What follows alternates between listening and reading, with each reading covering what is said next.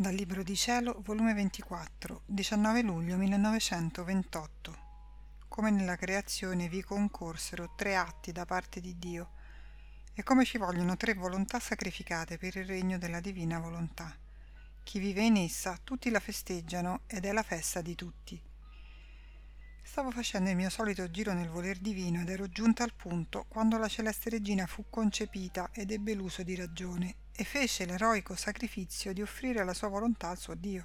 senza volerla mai conoscere per vivere solo di volontà di Dio. Onde pensavo tra me, come vorrei che la mia mamma celeste prendesse la mia volontà, l'unisse con la sua e ne facesse dono alla Maestà Suprema affinché neppure io conoscessi la mia per vivere solo di volontà di Dio onde mentre ciò pensavo il mio amato Gesù si è mosso nel mio interno e con una luce più che lampo mi ha detto Figlia mia,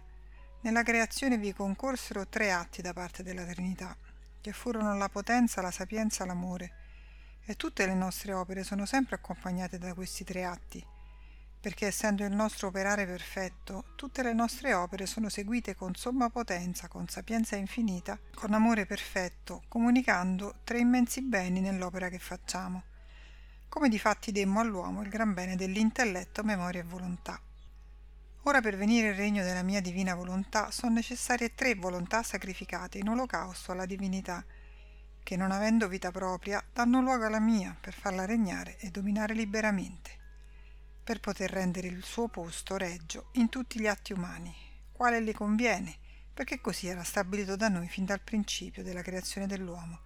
che ingrato diede il posto al suo volere umano e lo fece perdere la mia volontà.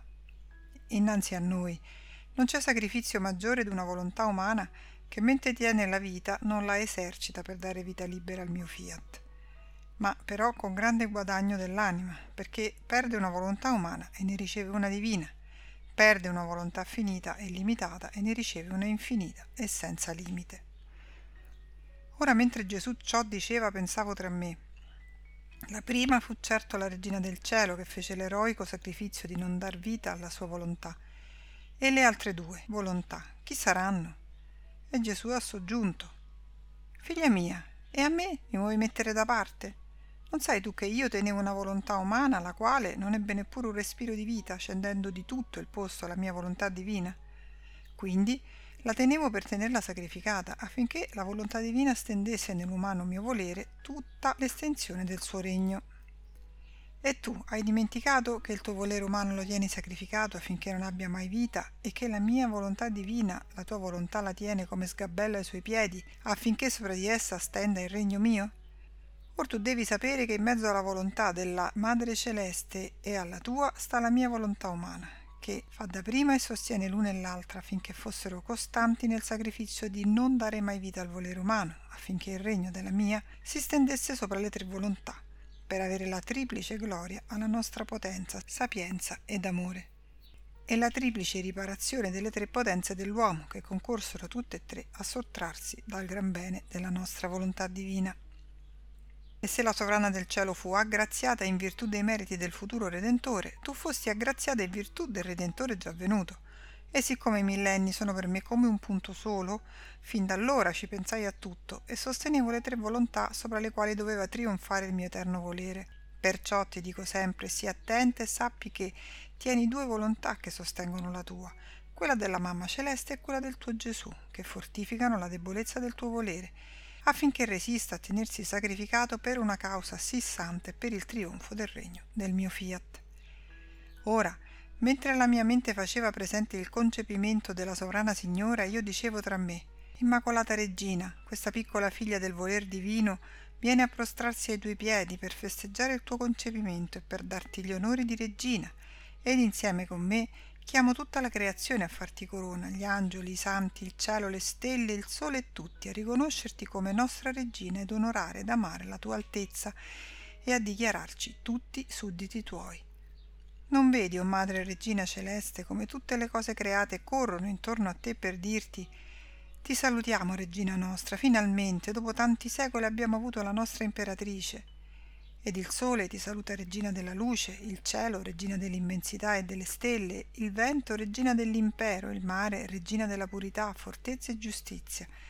La terra ti saluta, regina dei fiori, tutti a coro ti salutano. Sei la benvenuta, la nostra regina, tu sarai il nostro sorriso, la nostra gloria, la nostra felicità, d'ora in poi dai tuoi cenni tutti dipendiamo. Ma mentre ciò dicevo pensavo tra me, certo, una delle mie solite sciocchezze. Io festeggio la mia mamma celeste e lei non si dà nessun pensiero di festeggiare la piccola figlia del voler divino?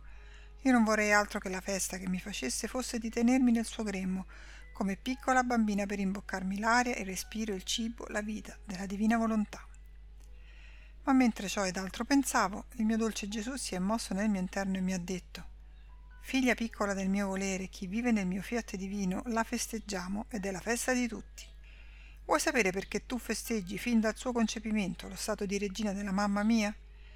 Perché la sua vita la incominciò nella volontà divina ed essa ti fa presente il suo stato glorioso di regina e te la fa festeggiare con tutte le cose create come fu festeggiata nel suo concepimento. Le feste iniziate nel fiat sono perenni, non finiscono mai e chi vive in essa le trova presente e festeggia insieme. E sebbene la piccola regina del cielo fin dal suo concepimento avvertiva che tutti la riverivano, le sorridevano, la sospiravano, era la benvoluta di tutti, ma non sapeva il mistero fin dal principio, che doveva essere la madre mia, colei che lei stessa sospirava. Lo seppe quando l'angelo lo annunziò, ma Sapeva però che la regalità, l'impero e tante dimostrazioni d'ossequi le venivano perché lei regnava la mia divina volontà. Ora tu devi sapere che come tu festeggi la mamma, la sua sovranità, la mamma festeggia la figlia, la neonata di quel fiat che lei amò tanto che lo tenne per vita, e festeggia in te ciò che tu stessa non conosci per ora, ma lo conoscerai di poi. Non sai tu che lei sospira alle piccole regine, che le sono piccole figlie del mio volere, per far loro la festa che lei riceve?